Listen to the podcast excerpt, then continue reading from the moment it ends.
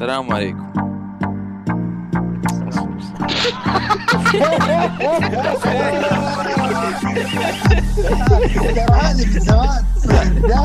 دائما كنا نعيد المقدمة بالقشرة. يلا again. السلام عليكم.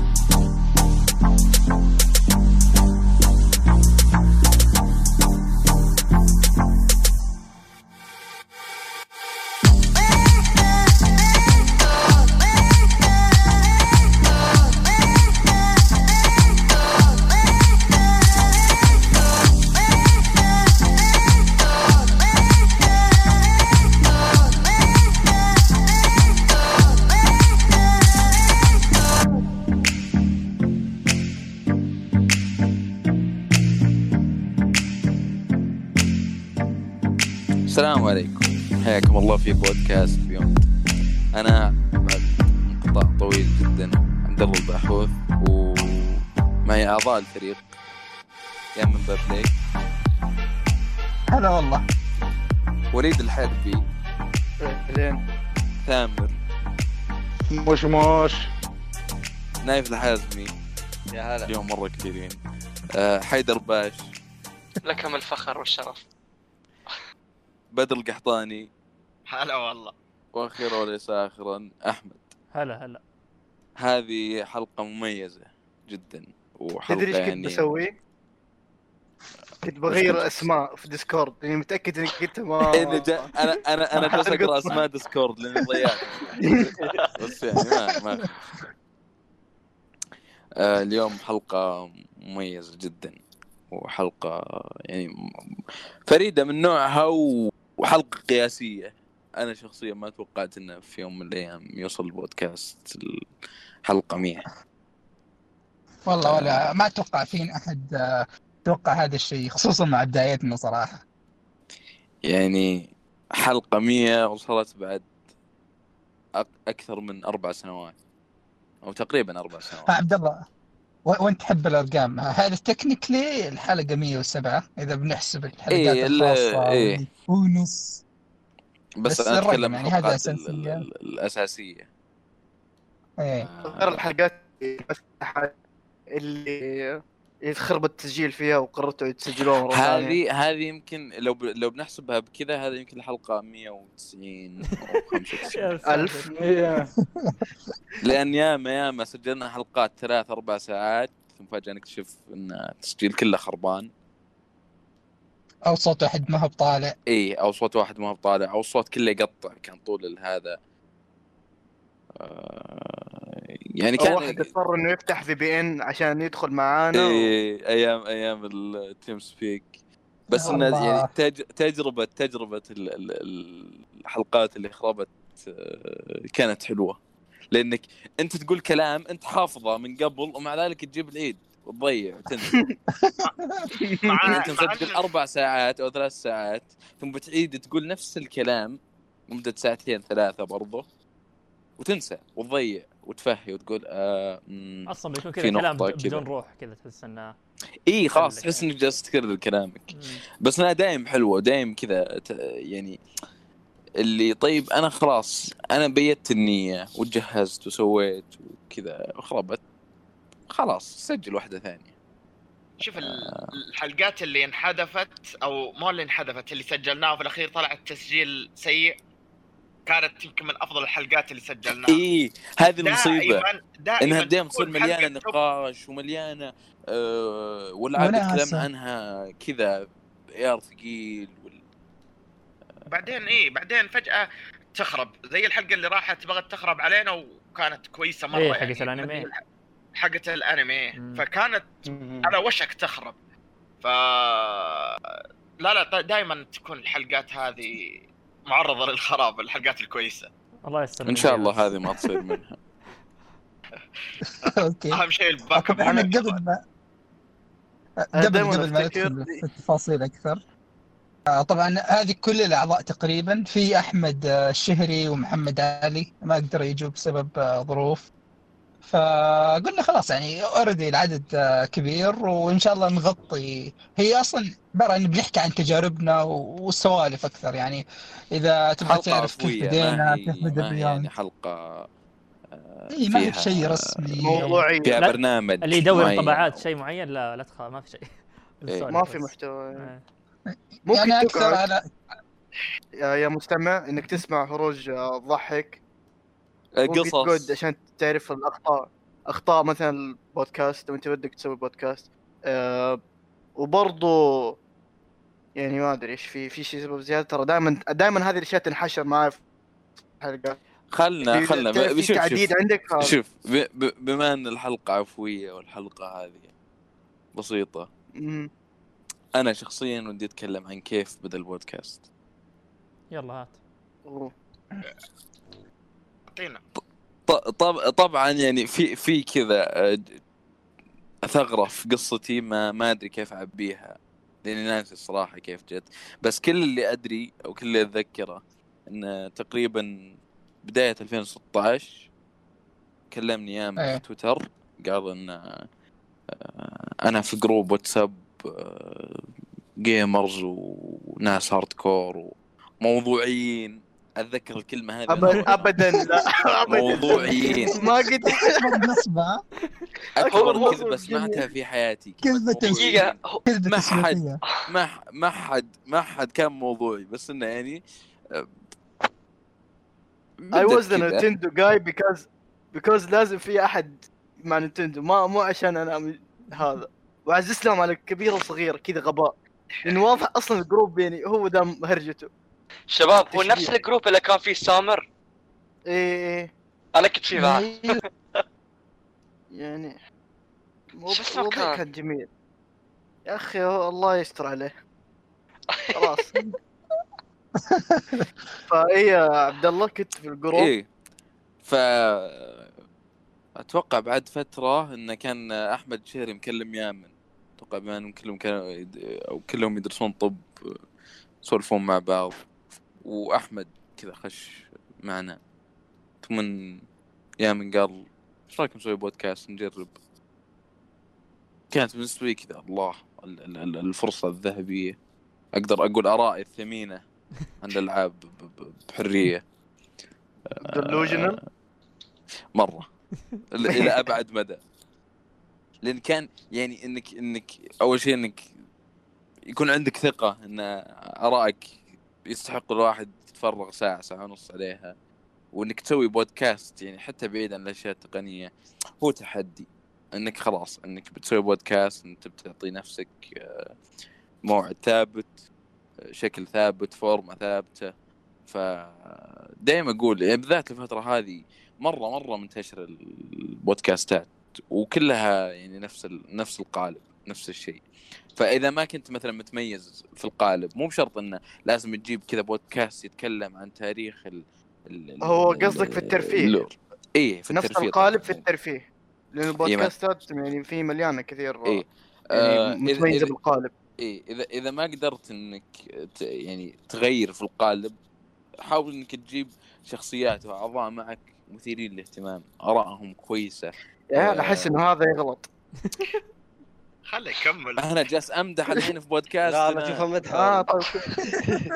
إننا موضوعيين وكويسين.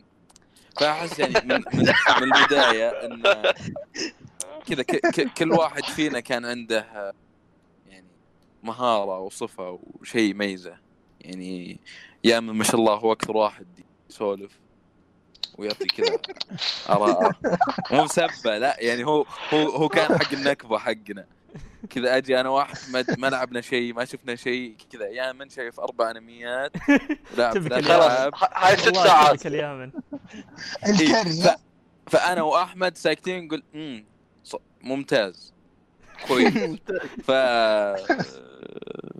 احمد شوف قصدي يامن كان هو الوحيد اللي يقدر يساوي بودكاست الشخص الواحد إيه الشخص الواحد هو قبل ترى هو قبل هو إيه هذه برضه نسيت أقول أنه هو كان قبل مسوي بودكاست لحاله كان يرفع على ساوند كلاود وأرسل لي أتذكر كان حلقة عن دراجون بول أو تيكن ناسي والله إيش كانت الحلقة دراجون بولز الفيرست يعني أيوة والله حلقة كاملة بدون تزييز بدون شيء إيه كان زي تقييم شخصي ما ادري شو عموما. وأحمد عنده مهارات بتصميم ومنتجه يعني هو كان وهو اللي سوى الشعر الأولي وهو اللي سوى واللي كان يمنتج هذاك اللي كنا أنمي، هذاك اللي كنا كنترولر، اللي كنا أنمي أنا اللي مسوي اللي كنا كنترولر ما لحقته. هذه قديمة مرة، هذه مرة قديمة كذا شيء اللي بس كذا عشان ما كذا لا يكون فيه صورة، عرفت إيه. وأنا الصراحة ما أدري إيش كان جايبني صدق، يعني ما كنت أسولف واجد ولا كنت هذا. كنت إذا كان في شيء كويس كنت أعرف أكتب تغريدات في تويتر بس، وأكتب وصف الحلقة بس، وصف مرتب حبة حبة يعني يعني لا تستنقص من نفسك زيادة. أنت البي آر حقنا بي آر بعدين، أنا أتكلم في البدايات. أوكي حبة حبة بدينا نشكل في البودكاست، نجرب شخصيات بدأت تطلع بشكل أوضح، كل واحد صار له شخصية، صار له كلمات، صار له أسلوب. برضو لازم نعطي كريدت ليامن إنه يعني أنا ما عرفت من البودكاست إلا من يامن، لأنه هو جاء يسولف معايا كذا في تويتر وعرفني على البودكاست وعرفني على الجروب كذا، فأتوقع إنه سواه أكثر من صح ولا هو أنت اللي نشرت البودكاست؟ أتوقع هو كان شغال نشر إيه في كل مكان. يامن نفس مروان تلوي. اي والله هو شوف يعني القصة كيف بدت، يعني من زمان انا كنت اسمع بودكاست اوكي، بعدين جت فترة اللي اوكي تجي لي مشاوير كثيرة، فا اوكي البرنامجين اللي قاعد اسمعهم ما هم كفاية، فبدت ابحث زيادة. ثم بعد فترة عارف اللي اوكي في ناس كثيرين يقولون اراء، اخي انا رايي مو زي رايك، ودي كذا تجي الفرصة اني اقدر اعبر عن رايي، فهمت علي؟ ومن هنا جت فكرة اللي اوكي ليش ما ابدا بودكاست. كان في فكرة في البداية، عندي فكرة اني كان عندي واحد من اخوياي تقريبا كان اسمه عمر اوكي، كان عندنا الفكرة، هو كان عنده نفس الحماس اللي اوكي نبدا وما ذلك، بس كان في مشكلة اللي ولا واحد فينا يعرف يمنتج، ولا واحد فينا عنده فكرة عن كيف ينشر وما الى ذلك. ولما كان بدينا وخلاص اوكي بنحاول نسجل حلقة الحين، بس صار بعدين ظروف وما قدرنا نكمل فوقفت. بعدها فترة بدأت بودكاست، حتى كان اسمه انطباعات جيمر، اللي خلاص لعبت لعبة أو شفت شيء، هو غالبا كنت مركز على اللعب، لعبت شيء خلاص ليش كذا عارف اللي أجيب ورقة أحط النقاط اللي بتكلم عنها إذا شيء يستحق الذكر وما إلى ذلك، وأبدأ أنشر. وصراحة كان يجيب الاستماعات كويسة، يعني اوكي بديت بشيء زي 15 20، بس بعدين وصلت ل 200 300. ما شاء الله.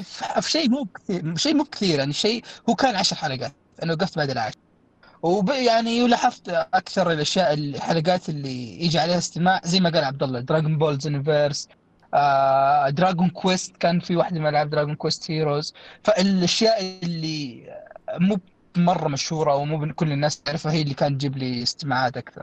وجت لي تعليقات كثيرة، أذكر حتى عصام الشهوان من سعودي جيمر كان يعني يعطيني فيدباك، أحمد الأحمري وأحمد الراشد من بودكاست ألعاب كان كذا يعطوني أوكي الشيء اللي قاعد تسوي فيه كويس، أحاول أركز. حتى بعضهم كان يعطيني اقتراحات الأشياء أوكي جرب أتكلم عن هذه، جرب أتكلم عن هذه وما ذلك. بعدين أهو تعرفت على عبد الله عن طريق الجروب. ثم الحلقه خلينا نتكلم شوي كذا عن الحلقه واحد قبل كذا اللي اوكي قبل ما نسجل اول حلقه تذكر كان اجتماعنا في هانج اوت، تذكر حتى على وقتها ما مو ديسكورد، جوجل هانج اوت.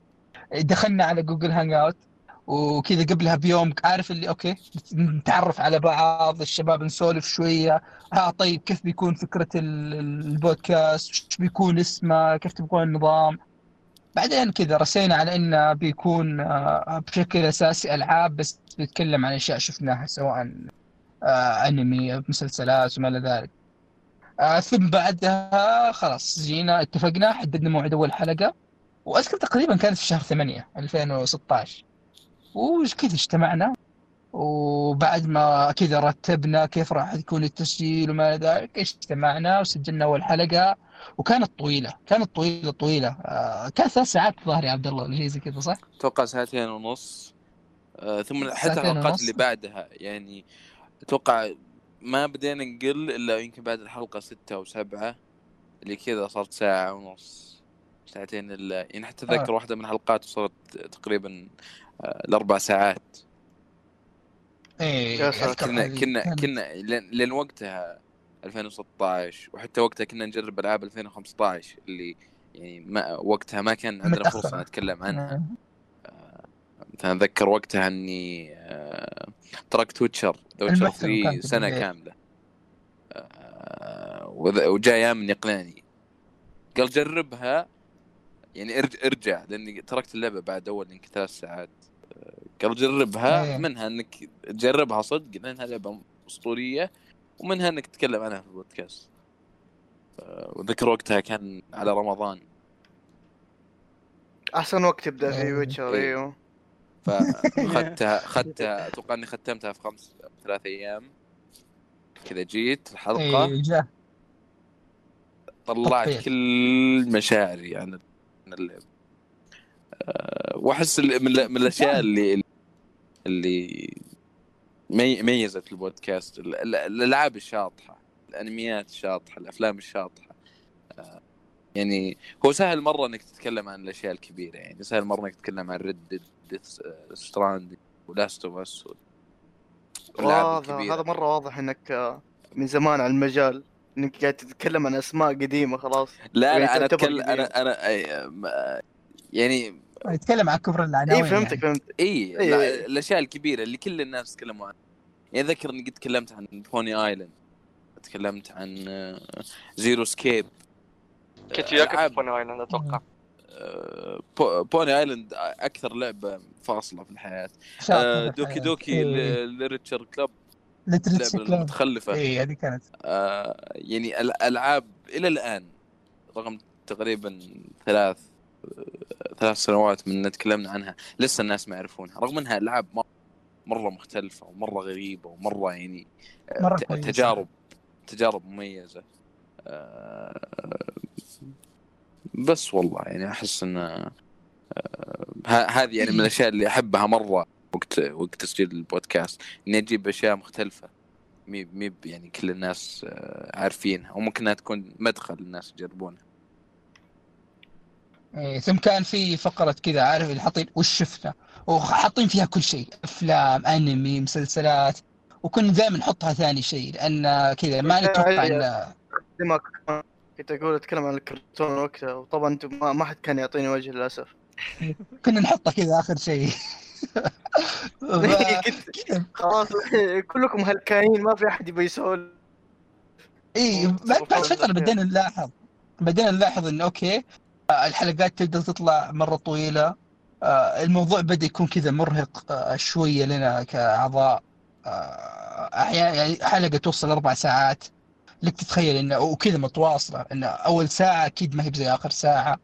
فبعدين لاحظنا فيها أشياء كذا تنظلم عرفت. ثم بدينا أذكر كم فقرة جديدة اللي مو بدنا ناخذ مشاركات لكن نحط تصويتات على تويتر وتمناقش النتائج ونسولف عنها.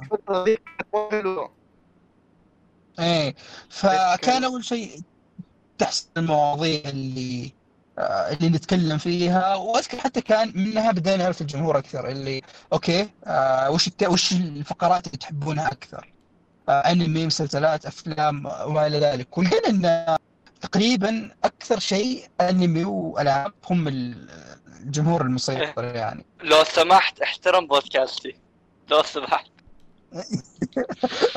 صراحة حق السلسلات والأفلام بدأ يظهر لنا مؤخرا في الاستماعات إن يجيب استماعات عالية صراحة. أعلى حلقة استماعا يعني. أعلى حلقة هي أعلى رقم جانا كان منهم. بعدين مشينا اللي دام شوية اللي أوكي بدأنا ننزل حلقات خاصة، حلقات E3. أذكر أنا وأحمد كان نزلنا كم حلقة أتاك أون تايتن كان يكون فيها حرب وتوقعات. بس مع الأسف ما قدرنا نكمل بها كثير.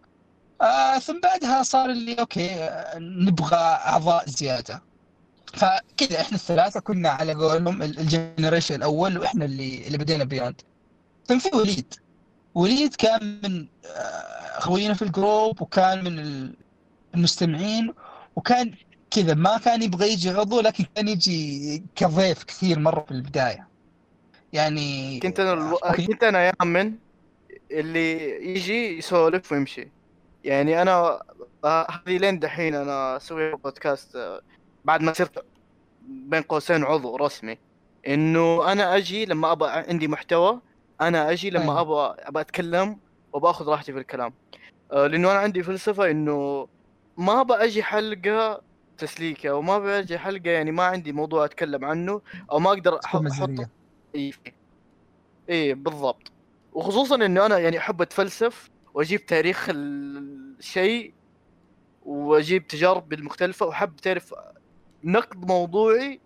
عادة أحب أنقد الأشياء اللي الفورم اوف انترتينمنت اللي أنا أستهلكها بطريقة موضوعية أكثر شوية، أو ما يجي حل الموضوع، أشوف تاريخ السلسلة، أشوف إيش التطورات، أقرأ زيادة، أجيب معلومتين.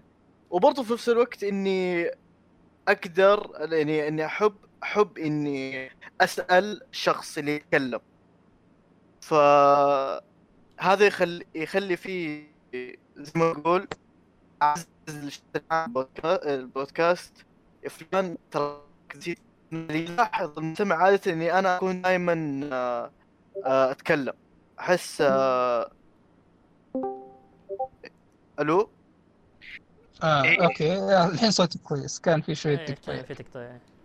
اعيد قلت المهم اني انا كنت انقذ المواضيع بطريقه انقذ الفورم في الانترتينمنت بطريقه موضوعيه، واحب اسال اللي معايا اني اكون عاده مهتم للاشياء اللي يقدموها، عشان كذا انا ما اجي دائما.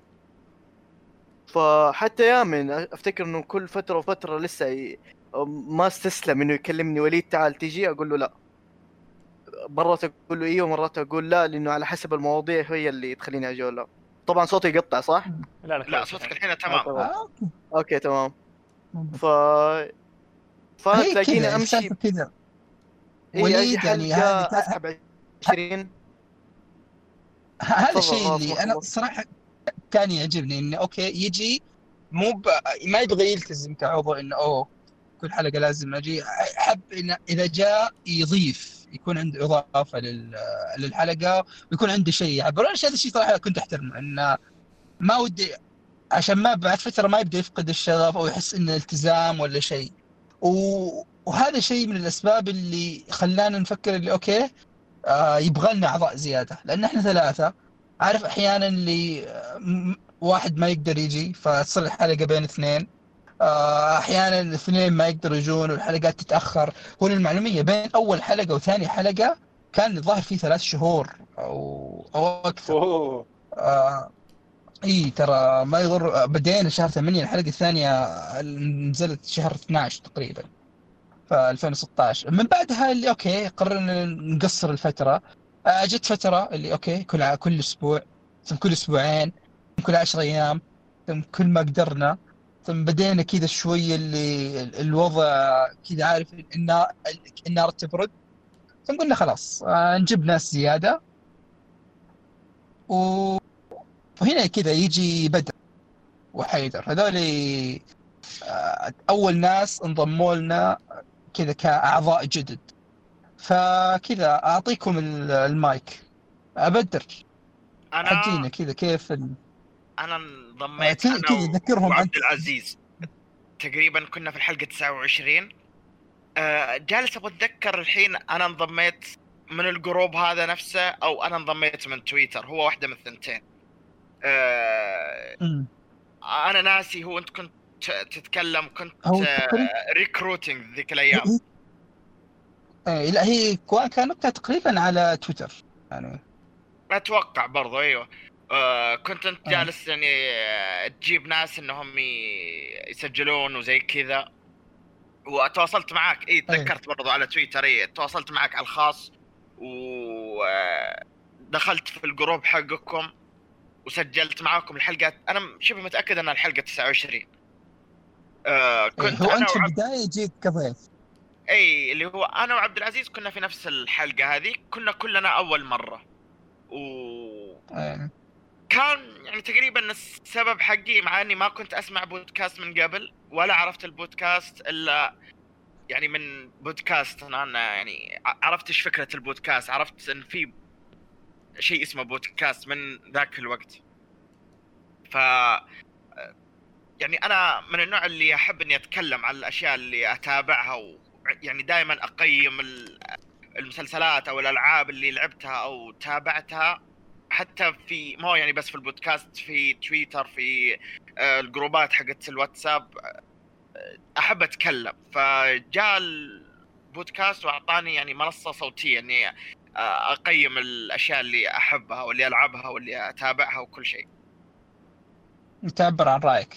اي استمريت فترة طويلة بدون انقطاع، كنت تقريبا كل حلقة موجود. بعدين جت علي فترة بدأ معايا الامتياز، ويعني تعرفون الامتياز في التخصصات الصحية جدا ضغط، وبعد الامتياز كان أسوأ فترة في حياتك. اي بعد الامتياز كانت عندي فترة عطالة، رجعت مرة ثانية ورجعت أشتد، ورجعت تقييمي كويس أيام أساسن كريد. يعني رجع تحسن الوضع يعني، والحين صاير أجي حلقات وحلقات لا على حسب الفضاوة، لأني صاير عندي دوام. فتقريبا هذه بدايتي وهذا سببي يعني في الانضمام. إيه. ثم كان في عبد العزيز العمر، يعني هذا واحد من الأعضاء استمر معانا فترة، وذم بعدها كذا صارت كذا أود أقول كذا يعني الرجال كذا بدت ناره تخمد، عرفت اللي بدأ يفقد الرغبة وما إلى ذلك. فقال إنه كذا بيطلع على أساس كذا يكون بصورة كويسة، مو بيجيب العيد اللي قدامنا. فقلنا له أوكي ما في مشكلة، وكان في تواصل قريب. كان ودي أجيب الحلقة دي بس للأسف يعني ما تسهلت الأوضاع. ثم بعدها حيدر ظهر جاء بعدك بحلقة أو حلقتين. طبعا قبل ما يمسك حيدر الماي، إنه وقتها يعني كنا شغالين بقوة على الموقع. ما كان في الموقع شغال تذكر تقايم والمقالات. ما كان موقع، كم موقع ولا كان مدونة في البداية. موقع يعني بالمعنى العام. ووقتها برضو كنا نرفع الحلقات على يوتيوب. إيه. أنا عجبني إنه التوجه العام أصلاً اللي قاعد يصير دحين، إنه المواقع بدأت تقفل والإعلام صار لا ولا حتى مدونات. الإعلام خلاص صار توجه أكثر على المواقع التواصل الاجتماعي، بيسوون شبكات متصلة ببعض. بس يعني كان وقتها خلاص يعني كان لازم عشان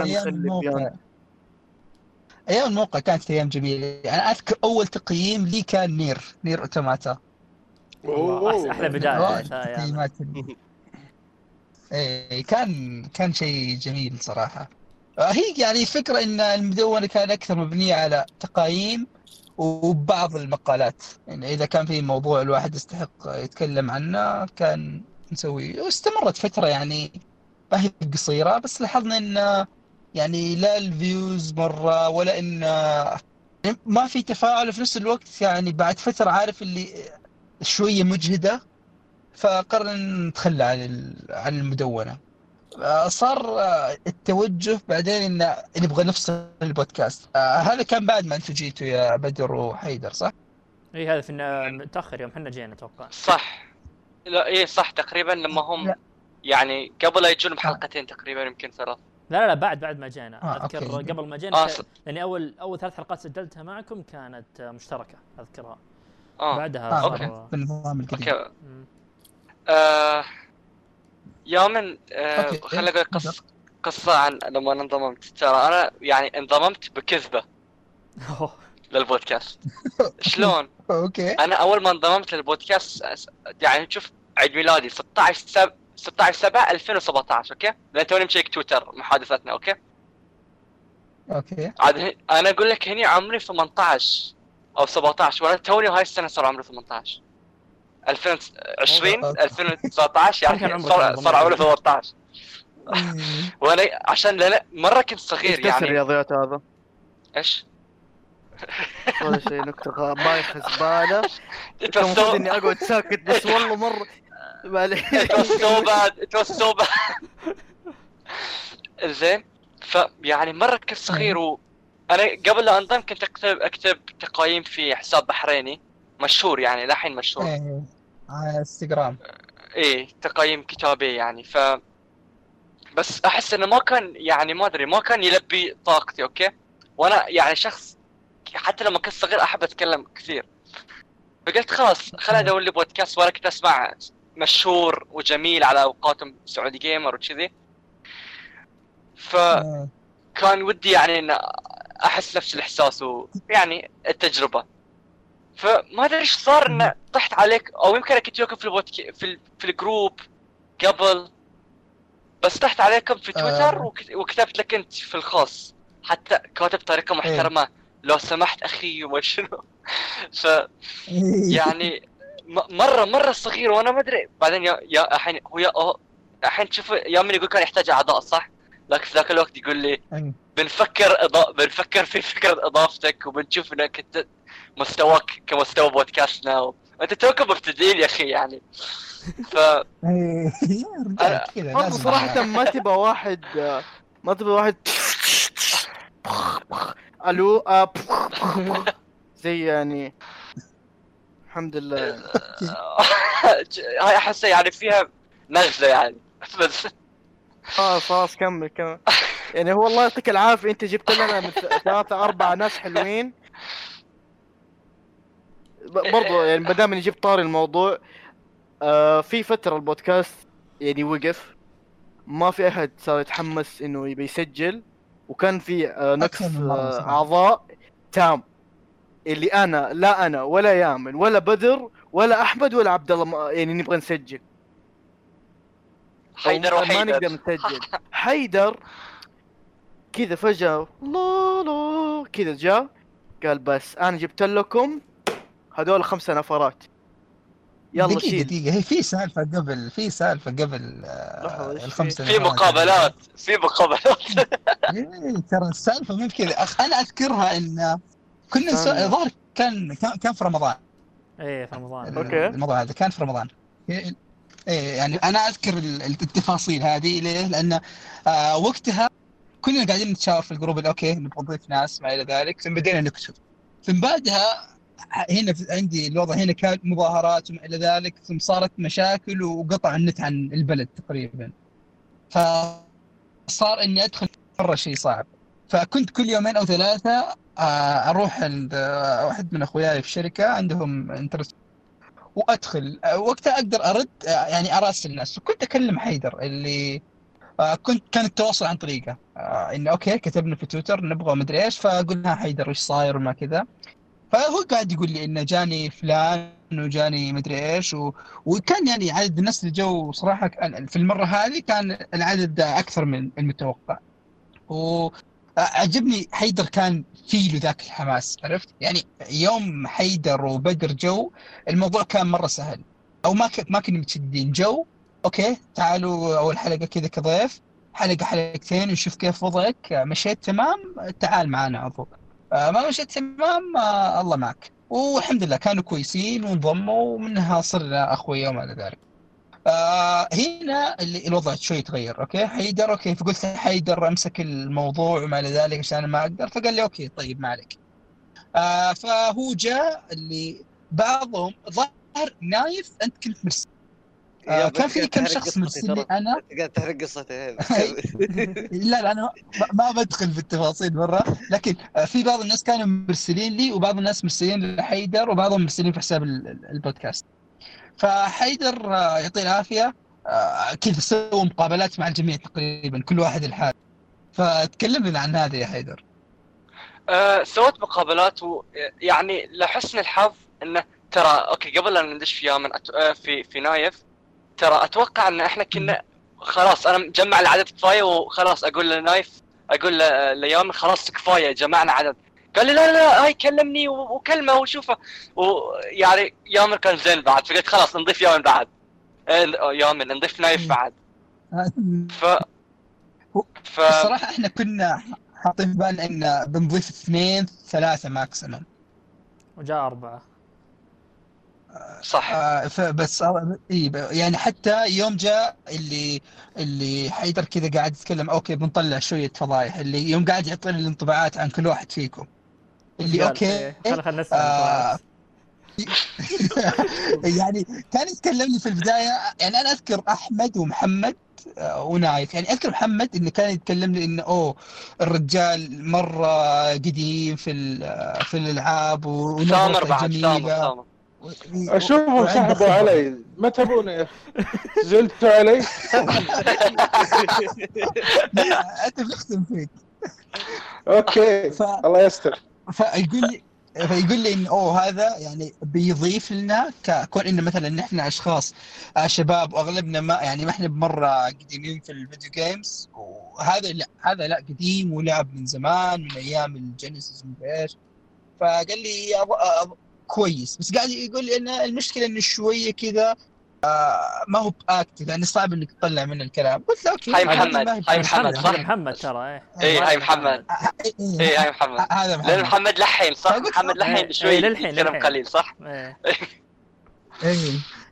فقلت له اوكي هذه ما هي مشكله يعني طالما انا اقدم اقدر شويه احل هذه المشكله ثم أحمد يعني أكثر الكلام جاء على إن طريق يعني آراءه وطريقة يعني كلامه وتقديمه ونظرته للأعمال بشكل عام شيء مرة جميل قال لي يعني هذا فعلا بيعطيك نظرة هذا اللي كذا اللي بيغطي على البحوث على شعب الله لا أنا ما جبت سامي أنا ما جبت سامي كله مساعدني الواحد لا تكبرون راسي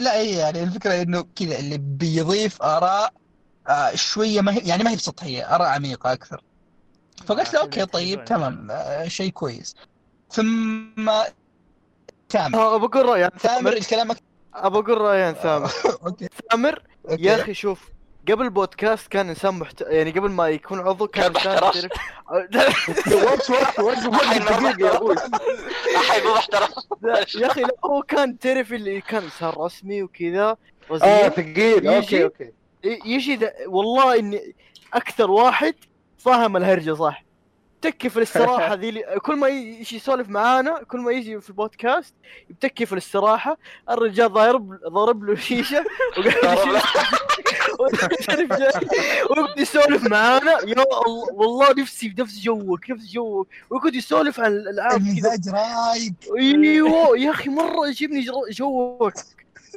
كذا احسك مبسوط قاعد تسولف وكذا انت تاخذ نظرة يعني لما تاخذ نظرة للأعمال نظرت انه بيور انترتينمنت ما تبغى يعني تكون تدخل بزياده في العمق ولا يغير راي نظرتك في الحياه ولا تطلع رساله من العمل انا اشوفك انت تبغى تستمتع بالشيء اللي يتقدم لك هذا ترى عاجبني بالضبط معلش اخذت فتره عشان امدحك يعني اي الله يسلمك وصلت الرساله شكرا لا اتذكر سامر اتذكر سامر انه كنت يعني الحين خلاص احيانا شخصيتهم اوكي لا فاشوف الزياده اللي عندهم اتذكر احمد كان اتوقع احمد انت اللي متصمم شنو يسمون اديت بالعربي حق وش بالضبط اديت بالعربي معدل اللي تمنتج الحلقه انت صح احمد لا انا كنت ولا أنا... محمد هذاك احمد الشهري لا بس انت ما قلت ما ادري من قال لي انه كان هو يعني زين في المونتاج يمكن محمد يمكن انت انا قلت التصميم اي صح لكم صح وثامر كان عندك اذكر اقول له يوما هاي عنده حساب عن البودكاست فيه ما ادري كم الف يعني غير انه بيكون اضافه حلوه يكون يعني زين لنا اعلاميه انا البي ار الجديد ايه لا بعدين اكثر الكلام كذا على الشخصيه، ان شخصيته بتضيف، عرفت يعني الكاركتر المختلفه.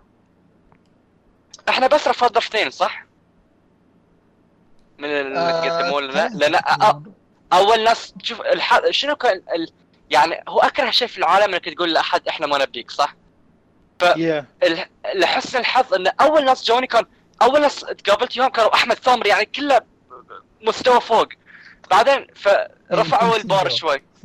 فلما كنت يعني قلت انه خلاص انا دليل عاجبيني بس خليني اجرب اشوف ان المستوى صح. فكان في بعد واحده انا ما اتذكر شو اسمها بعد، مشاعل ولا ساتي حتى نسيت اسمه، مشاعل سجلت معنا حلقه افلام ومسلسلات، سجلت حلقه وبعدين صح وبعدين قالت انه يعني انه ما صرت تكمل ايه و يعني اوكي دقيقه اوكي خلاص طيب العيد مضبوط استنى هذه مهد لي ترى الموضوع ثاني اللي هي مهارات البودكاستنج وطريقه الكلام وتقديم المواضيع. في البدايه اكيد كلنا واجهنا مشاكل انه كيف تبدا تشرح يعني كيف تبدا تطلع الكلام اللي فيك اللي انت بتقوله بغض النظر عن يعني ايش كان المنتج.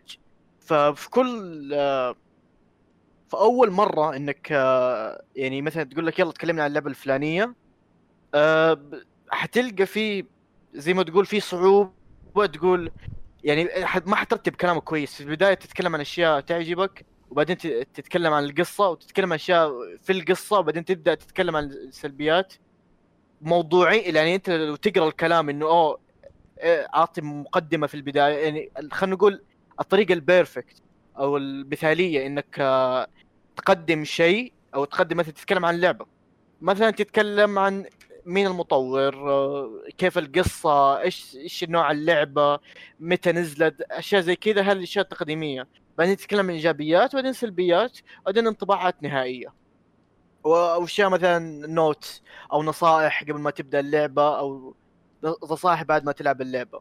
بس موضوعيا كذي بس ايه كذا يعني احنا ما نسوي كذا ايه احنا بس نبدي عرفت بالضبط ترى في بس كنا نسوي كذا يعني هو ممكن يطلع الكلام لا شعوريا. انا حاسس نفسي زي كذا انه بغض يعني مثلا تتكلم عن نظام الابجريد في لعبه تتكلم مثلا ايجابيات وسلبيات فيه بدون ما تحس انك تتكلم انه طبيعي اكيد لما تخلص الاشياء الحلوه في حاجه تبي تذكر الاشياء السلبيه عشان يكون على الاقل في نقد موضوعي بس. هذا اشياء لاحظها كمان في اي مكان حق اعلام او اي منتج اي محتوى يقدم راي عن عمل دائما لما يتكلموا يتكلموا بطريقه رسميه اللي يقول هذه اللعبه نزلت في الوقت الفلاني نوعها هي يسوون روبوت سلبيات ايجابيات طباعه نهائيه وبعدين يحط لك رقم بدون اي معنى ومدري ايش يعني.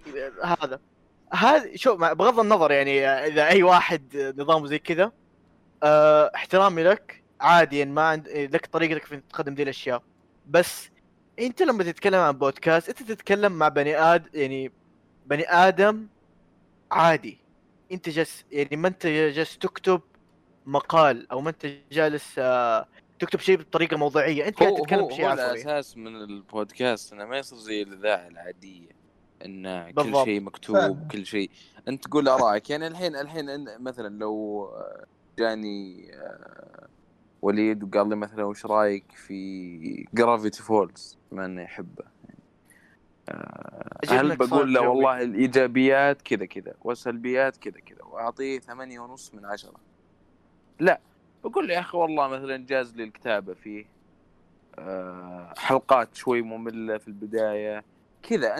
انت بتسولف وبتعطي رايك انت اصلا بتقول السلبيات والايجابيات بدون ما اللي والله هو حلو احيان بس انه يمطمطون مثلا في القصه ولا انه كذا بس كذا شخصيات حلوه بس مثلا حسيت انها متشابهه. هو صراحه هذا الشيء اللي ساعدنا نحن نستمر وش هو انه في البدايه كنا نحاول عارف اللي اوكي الواحد يحاول يجهز ويحط نوتات وش بقول وش ما بقول بعدين كذا لاحظنا اللي اوكي وش الشيء اللي يخلينا نكمل نحن البودكاست الوناسه فاصلنا مثلا نخلي الحلقات كلها توفر نفسك.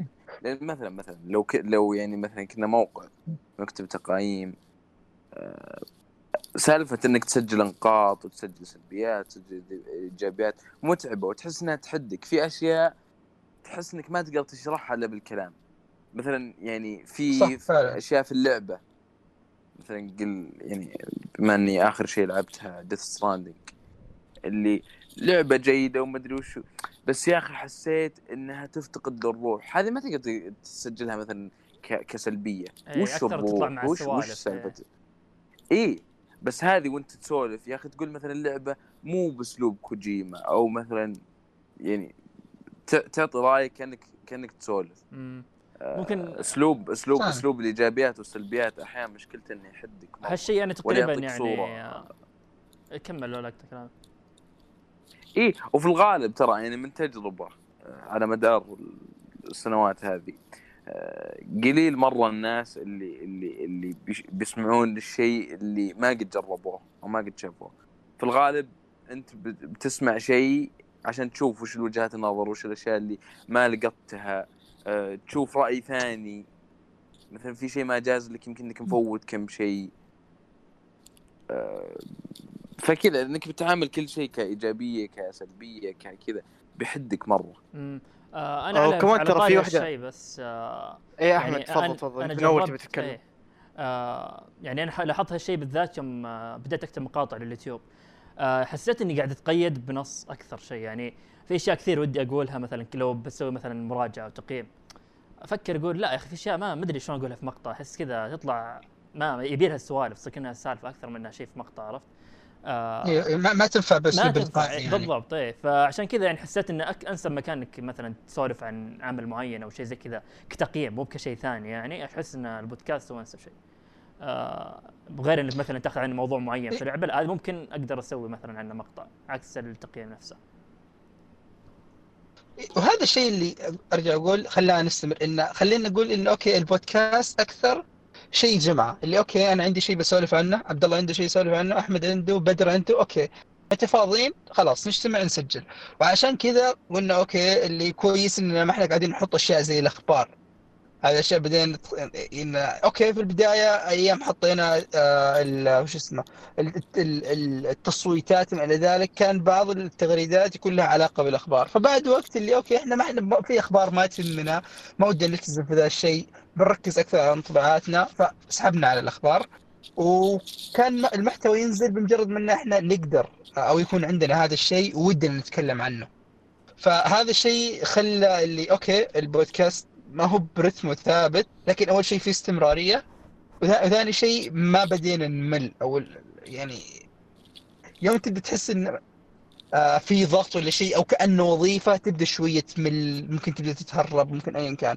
فخلينا كذا اللي عبارة عن جمعة متى مع هذا تقدر تلاحظ أصلاً تقدر تلاحظ أصلاً في مواعيد نزول الحلقات. شوف الفرق بين الأيام، في فرق يومين احيانا نمس ونكمل. ايوه فطيب وش اسمه في نايف سحبنا عليه كده سحبه جامده. نايف كيف حالك؟ قاعد انتظر نايف عاد انت من زمان. طيب على فكره يعني البودكاست من زمان عليك. هو انقطع بس يظل يعني عضو، هو بس انقطع لبعض الظروف، لكن بيكون موجود في الحلقات الجايه. فنايف كذا احكي لنا تجربتك. طيب بس قبل ما نبدأ أنا في موضوع أثار فضولي، إنه الحين أنت قلت إنه حيدر قفل على 4، قال إنه قفل، بعدين رجعت أنت قلت أنا أضيف 5، هذه ما سمعتها السالفة، قاعد انتظرها من أول. لا ممكن إحنا كنا نقفل على 3 أوكي، بس قال لي يقمن إنه أنا قال لي إنه أنا قايل لهاي الشخص اللي كنت بتقابله يعني، فأنت قابله وتشوف، عرفت إنه يعني أوكي مو شرط تضيفه بس على الأقل شوفه جربه. إن أعطاك فرصة إن هو المشكلة لا أنا ما كنت بكلم ما كنا بنسوي مقابلة معك أصلاً، عرفت لأن خلاص كنا مجمعين العدد، بس يا من قال خلاص أنا عطيته وعدي وكذي. هو لأن إيش أنا كنت زي ما قلت لكم أنا ما كنت أدخل النت كثير في ذاك الوقت بسبب المشاكل، فنايف كان مرسل لي من بدري يعني قبل ما تجمع الثلاثة. فالتأخير كان يجي مني إني أرد أحيانًا أخذ يومين أو 3 أيام لين أقدر أرد عليه. فيوم انت قلت لي انه اوكي خلاص لقينا ثلاثه مدري ايش، وقلت لك اوكي طيب هذا لان مكلمني من بدري، فيلا عطى الفرصه. فهذا اللي صار، فدشيت وياك المقابله يعني، وقلت اوكي كان فيعني مش فكرة انك يعني في مستوى وكذا يعني، انت كان اصعب واحد تنضم لان انا اوريدي مجمع العدد، عرفت؟ ايه وصلت. ونفس ما قال يامن اول ما بدينا بداية، ترى اول شيء انا ابدا ما كان عندي اي هدف اني اخش اي بودكاست كذا، جات اتذكرها والله كانت تقريبا 2018 اتوقع او 19 والله ما 19 نهاية 2019 في رمضان فات. كنت متابع مشاعل توقع تلفونه، وكان مسوي ريتويت لتغريده يامن. ايه مشاعل صعب، كان مسوي ريتويت لتغريده يامن حقت الريكروتنج حقت البودكاست. فجاني فضول كذا، جاني فضول بس، ولا يعني حتى ما كان في هدف. وكلمت على الخاص ورد علي وقال اعطيني بياناتك ذي. طبعا احتجت توي اشيك على المحادثات عشان اتذكر، وزي ما قال انا نسيت اني اصلا كلمته. رد علي الظاهر بعد ما كلمني كل شيء، قال لي بيتواصل معك حيدر. بعدين جاني بعد 3 أيام قال والله معليش النت مفصول عندنا في وزي كذا، ابغاك تكلمه. قلت ابشر، وكلمت حيدر. اتوقع محادثتنا اغرب محادثه كانت انا وحيدر. يعني هو يكلمني اليوم انا ارد بكره، هو يرد بعد بكره انا ارد اليوم اللي بعده.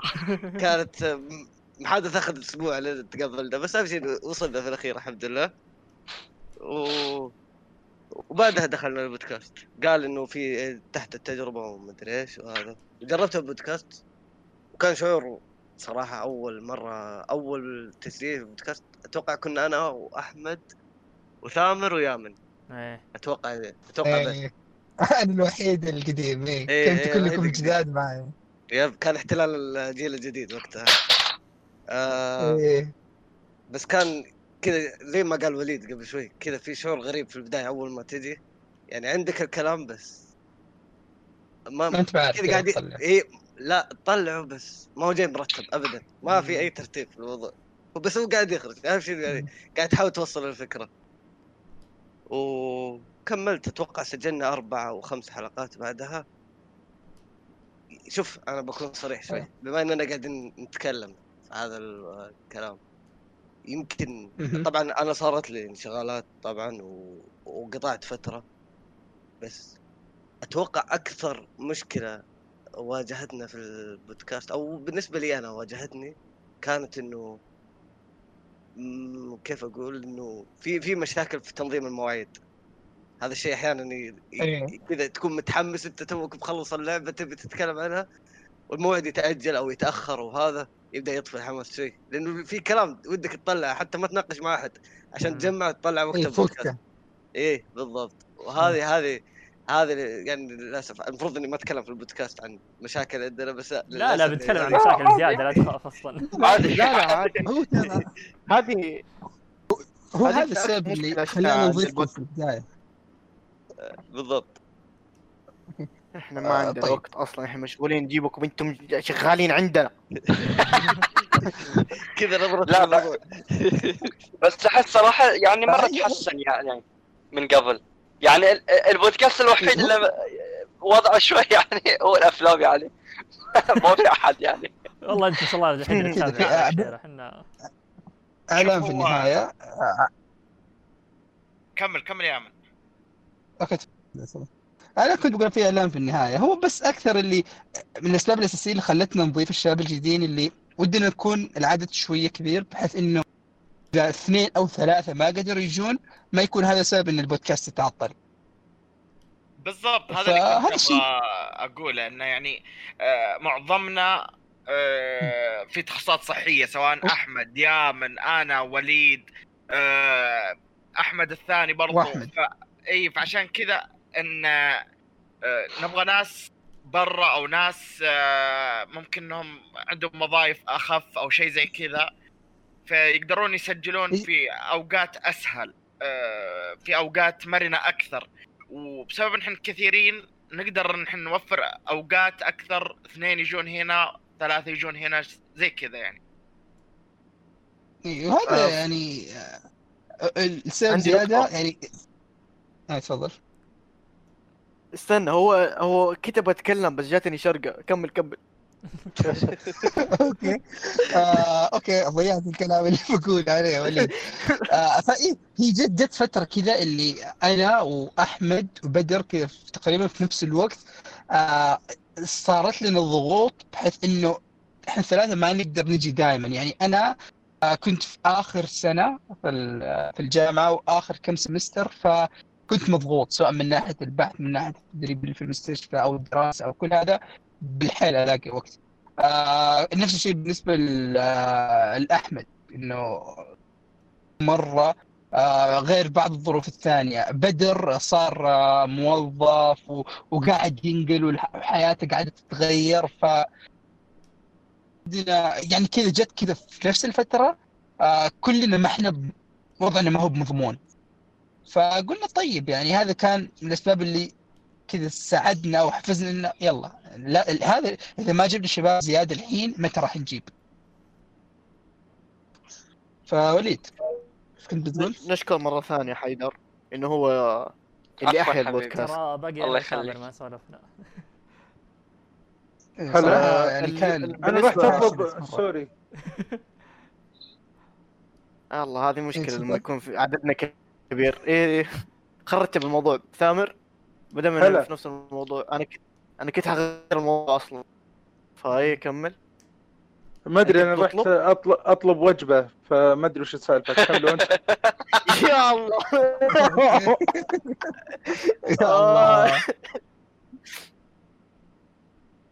أنا جد. هاي الجدية في العمل. سو بودكاست. شوف.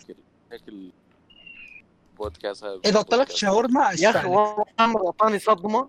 ثامر عطاني صدمة، ماني عارف أتكلم يا أخي زين. لما بعد 10 سنين من أبوي ما رحت مع أبوي مستشفى عشاني، فجأة يقول سيستر. أنا مرة انصدمت، يعني ما سمعت قبل كذا سيستر في حياتي عموما. أوكي وش دخل وليد؟ ما عموما غير وليد بدي ما أدري ليه الحين في ناس تقول سيستر عندكم مستشفيات اسمها سيستر. يا مليان شو يقولون يعني شنو غير نرس؟ أنا أقول كله دكتور. هو منطقيا منطقيا.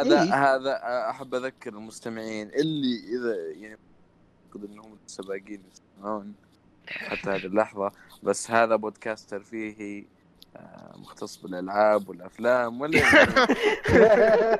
ما هو بودكاست عن الأكل أو عن مشاكل اللغة. وليد ما بو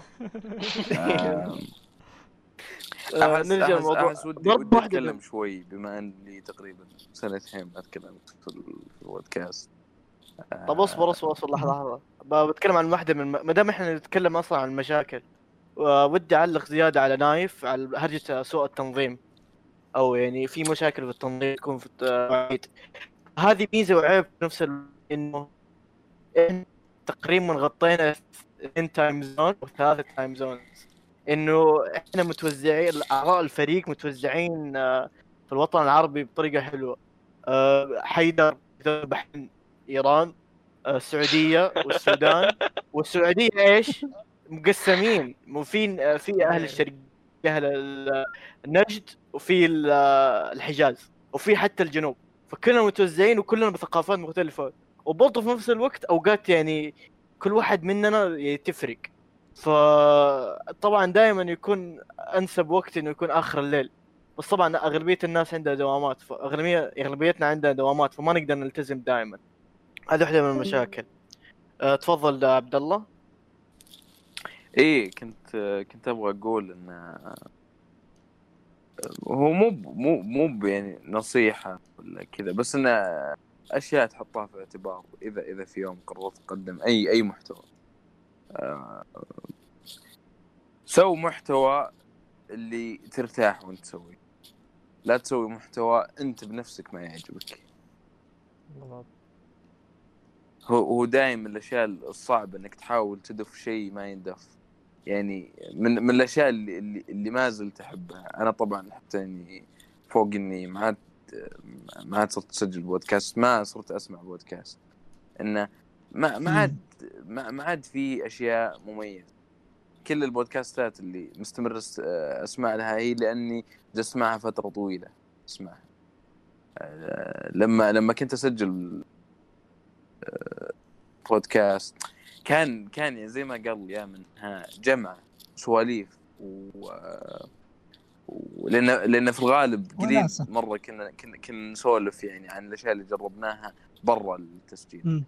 فكل واحد كذا جاي مع تجارب ومع سواليف ومع قصص وأشياء سخيفة ونكت وكلجات وأشياء تضحك، فكانت كذا تجربة حلوة يعني. إن يعني في الأصل أخويا ونعرف بعض أصدقاء وكذا، ف يعني ما يختلف أبد عن كونها لو مثلا سواليف عادية. إيه عفوا.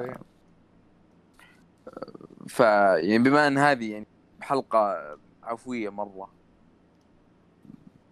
أحب أقول إن تجربة البودكاست هذه من التجارب اللي مرة يعني أثرت علي. إن من جهة الواحد اللي يجرب يسجل أو ينشر أي نوع من المحتوى بيتطور عنده إنه يتكلم، إنه يقول رأي، إنه يقدم شيء للناس، إنك ترى تقدم شيء وتأخذ من وقت الناس، في شوي مسؤولية.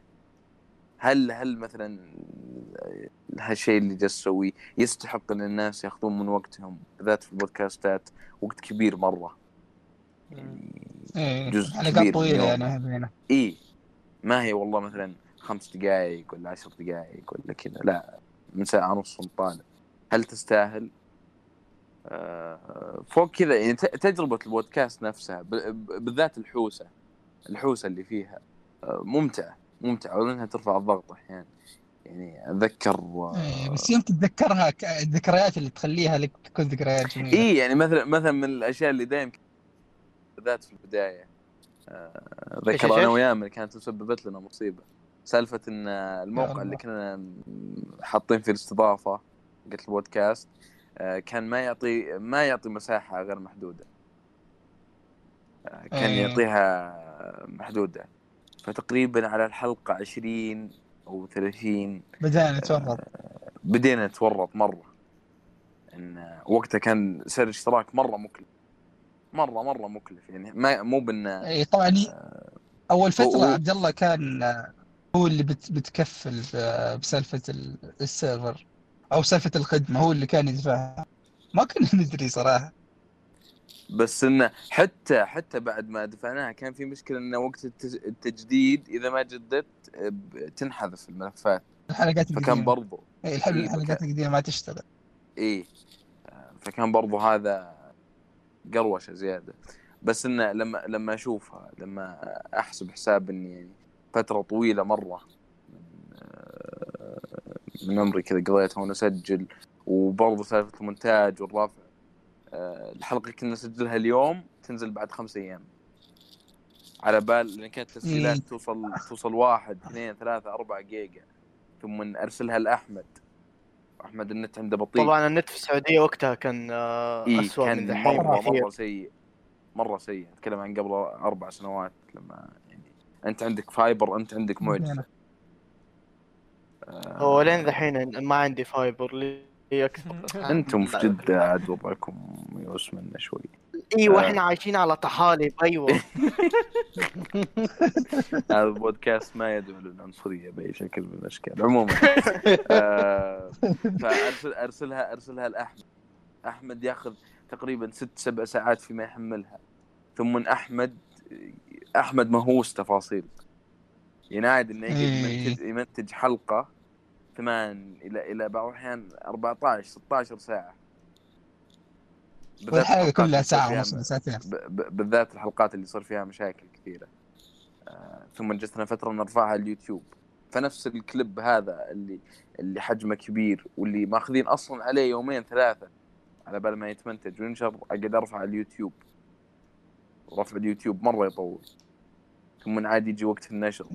أصلاً على بال ما نشرنا الحلقة جاء موعد الحلقة الثانية، فوقتها بدينا شوي تنفرط السبحة بالنسبة لالتزام المواعيد.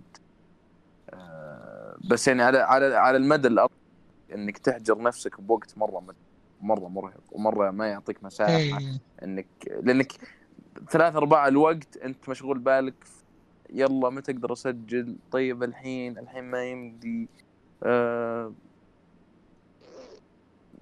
حوسه فبرضو انك ما تضغط على نفسك انك تسجل في البودكاست انك تتعب على المحتوى اكثر من ما انك تتعب على انه يستمر يعني يستمر بشكل منتظم يعني طيب في تفاصيل زيادة في تفاصيل زيادة ممكن نجي لها بس بعد شوي الحين كذا ودي أجيب المايك عند أحمد الركن إيه هلا على أي سالفة بس فكذا عطنا كذا السالفة من البداية من الانضمام أوكي بنروح اللي بعدها شوف يعني أنا بشكل عام أتوقع نفس حالة بدر نحب كذا أشارك آرائي يعني سواء مع أخوياي أو حتى في تويتر أتوقع من زمان حساب القديم يعني كنت حاط ثريد وكذا كل ما خلص شيء ولا شيء أتابع أتكلم عنه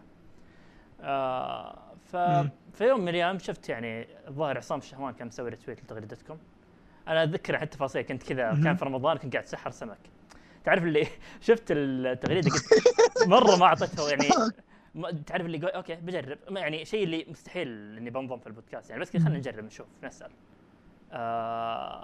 وسألت تكلمت مع حيدر في البداية وقال خلاص إن شاء الله نبدأ وبسوي مقابلة مدري شو يلا طبعا أول مقابلة كنا أنا وثامر ومحمد مع وليد وحيدر مع بعض كنا مع بعض كنا نسجل فقلت أوكي هل هم بيختارون الحين شخص واحد ولا وش يعني ما نفهم الوضع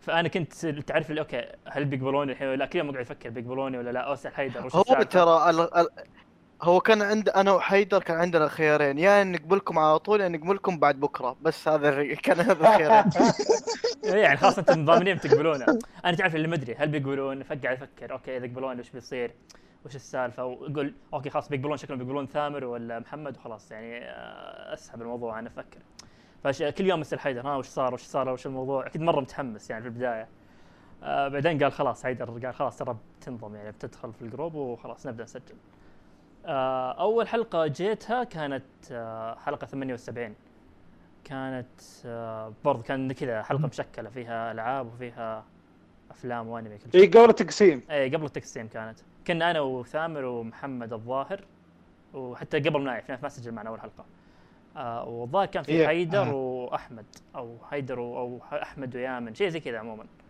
كنا 5 أحمد الشهري مو إيه أحمد انت. أحمد الشهري طبعا فكنا وبدأنا طبعا البودكاست ومن هناك يعني مشينا بدأنا نسجل يعني تقريبا الحلقة من حلقة 78 إلى حلقة 100 كل الحلقات سجلت فيها باستثناء حلقة الأفلام الماضية فيعني قدرت إني ألتزم لمدة طويلة فشيء كويس ومع إنه يعني زي ما قال إن إحنا كتخصصات صحية في ضغط مرة كبير سواء من ناحية دراسة أو وقت إنك تتفضل وتلعب أصلا من الأساس فشيء كويس يعني من الأشياء الحلوة اللي عجبتني يعني إني قدرت أنظم وقتي من هالناحية إني أوكي قدرت أوازن شوي إني أسجل وألعب في نفس الوقت ما أهمل دراستي أو شيء زي كذا عرفت فكان شيء حلو.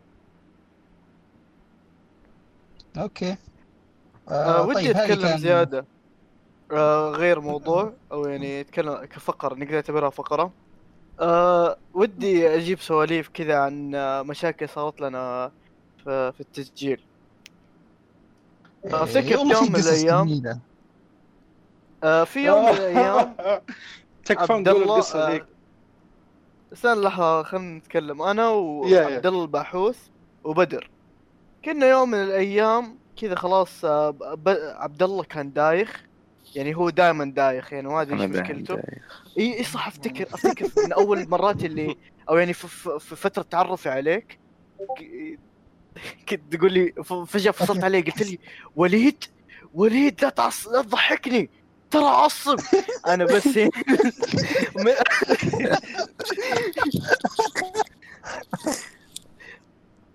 ما مره خلاني كذا وظف ايش مين هذا بس كذا هذا واحد من الاشياء الغريبه في عبد الله. المهم انه كان دايخ وقتها والظاهر انه تليناه كان عنده ارتباط بس تليناه احنا عشان نسجل حلقه انا وبدر فبدأنا التسجيل. أنا ولا عمري، أنا هنا بيتي جديد يعني، سكنت لي 4 سنوات يعني من بداية البودكاست، ولا مرة انقطعت الكهرباء، ولا مرة.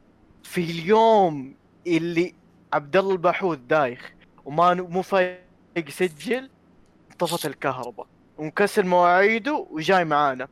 بعد ما خلصنا أو قبل ما نخلص الحلقة بشوية انطفت الكهرباء، وهذه وخلاص أدخل من الجوال.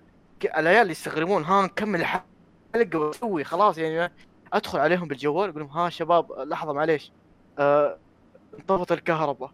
أنا ما أدري إيش صار، بس ميت ذيك الصرخة من عبد الله، صرخة أعوذ بالله لين دحين تجيني الكوابيس. ما يا أخي تعرفي صرخة إنك تحزن عليه وتخاف منه، ما يعني ما مستحيل أنسى ذاك اليوم صراحة. تثبت وش يعني برضو عشان إحنا نسجل في آخر الليل في البودكاست، ودائما يجي على وقت العشاء. أنا بفضفض. أنتم ما لازم تندمون إنكم مسكتوني. أنا أحب أي شيء مقلي وأي شيء دجاج، ولو صار مع بعض يصير دجاج مقلي يصير أحسن شيء. طيب أنا أعيد وأكرر أن هذا بودكاست ترفيهي ما لا أي دخل في أكل طيب أوكي إذا تبغى تخليها كذا الوضع سبب. خلينا نكمل هديتي. وليد أنا حزين مسوي برجر أندومي. سويتها زمان. مسوي برجر أندومي. وليد ما له أي حق ينتقد صراخي بسبب أن تسجيل خرب. انا حاسس انه في واحد قاعد يطلق فايبز مو حلوه في هذا الجروب شات. انا احس انه مفروض انه يمسك نفسه، انه يعني واضح انه تمرد. انا ما تمرد. انا قلت انت ايه ضمنيين ايه. عموما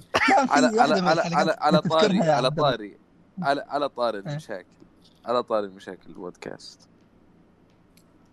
يمكن هذه صارت على في الحلقات 20 كذا، الحلقات 10. أتوقع هذه واحدة من يعني من أصعب الحلقات اللي كانت تطلع. كان محكوم عليها أن ننجزها، يعني إذا كانت هي حلقة 10 كان ما نقدر ننزل 10، ما نقدر ننزل 11. سجلنا المرة الأولى خربت. سجلنا المرة الثانية خربت التسجيل. المرة الثالثة لما خلاص حاولنا يعني نتحكم بكل المتغيرات اللي ممكن الإنسان يتحكم فيها في المرة الثالثة وقاعدين تعيدون نفس الكلام. خليك من نعيد نفس الكلام. أتوقع المرة الأولى التسجيل ما اشتغل، المرة الثانية اتوقع برنامج واحد من لنا سجل، كل واحد يسجل صوت الحال، واحد من اصواتنا ما انرسلت. المره الثالثه واحد من اصواتنا كانت تشوش رغم ان كل واحد يسجل من عنده. هذيك الحلقه انا كرهت البودكاست، وكرهت البودكاست، وكرهت التسجيل، وكرهت كل شيء في الحياه يعني. والمشكلة انها دائما تتكرر يعني. اتذكر يعني الفترة هذيك صدق انت مو بتخاف ان التسجيل ما يشتغل، انت تخاف انك تعيد التسجيل اكثر من مرة، انه يخرب مرة ومرتين. بس يعني لما كذا تذكر حلقة العاب السنة 2017 جاء معنا عصام الشهوان. ايه يا اخي هذيك اللي الحلقه اللي كنا فعلا على اعصابنا، قاعدين نسجل مره يعني. ضيف مهم وضيف يعني لها طاره فوق كذا. مره صعب انك يعني تعيد جدولتها، مره صعب انك تعيد جدولتها. وكان عندنا مهمه كبيره يعني، وهي كان فيها يعني في العاده ان قليل مره هذه تصير اكثر في الالعاب. الانمي والمسلسلات يعني ممكن تشوف لك حلقه حلقتين، بس الالعاب مو بشرط ان كلنا لعبناها. بس حلقه العاب السنه اغلب الالعاب كلنا مجربينها، وهي خلاصه سنه كامله. حلقه دائما حلقه العاب السنه يصير فيها يصير فيها هواي، يصير فيها أكشن ونقاشات. وليه اخترت اللعبة هذه فوق اللعبة هذه؟ خصوصا كان ترتيب أو تقييم وش لعبة، خصوصا إنه كان الرأي هنا يعني إيوه.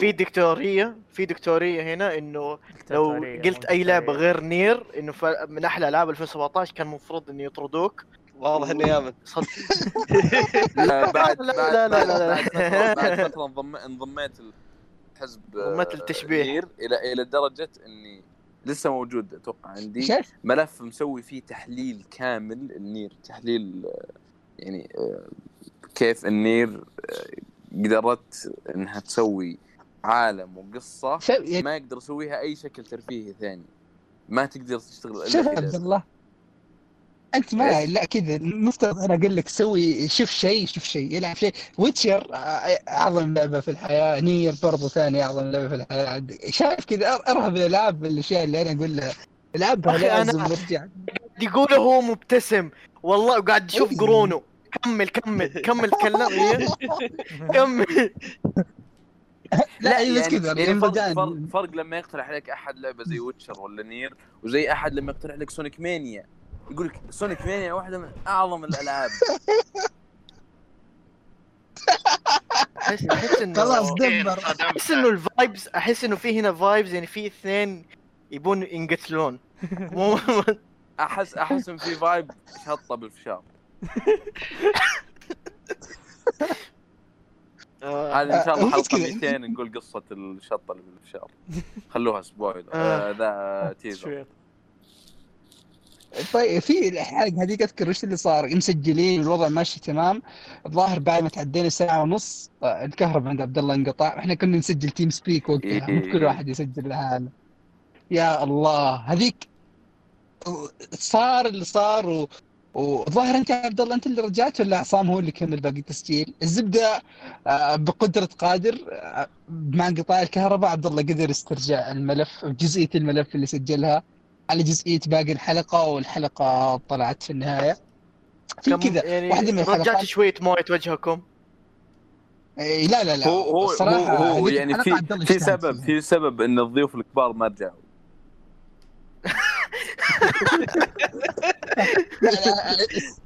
طبعا السبب هذا هو عدم تفرغهم.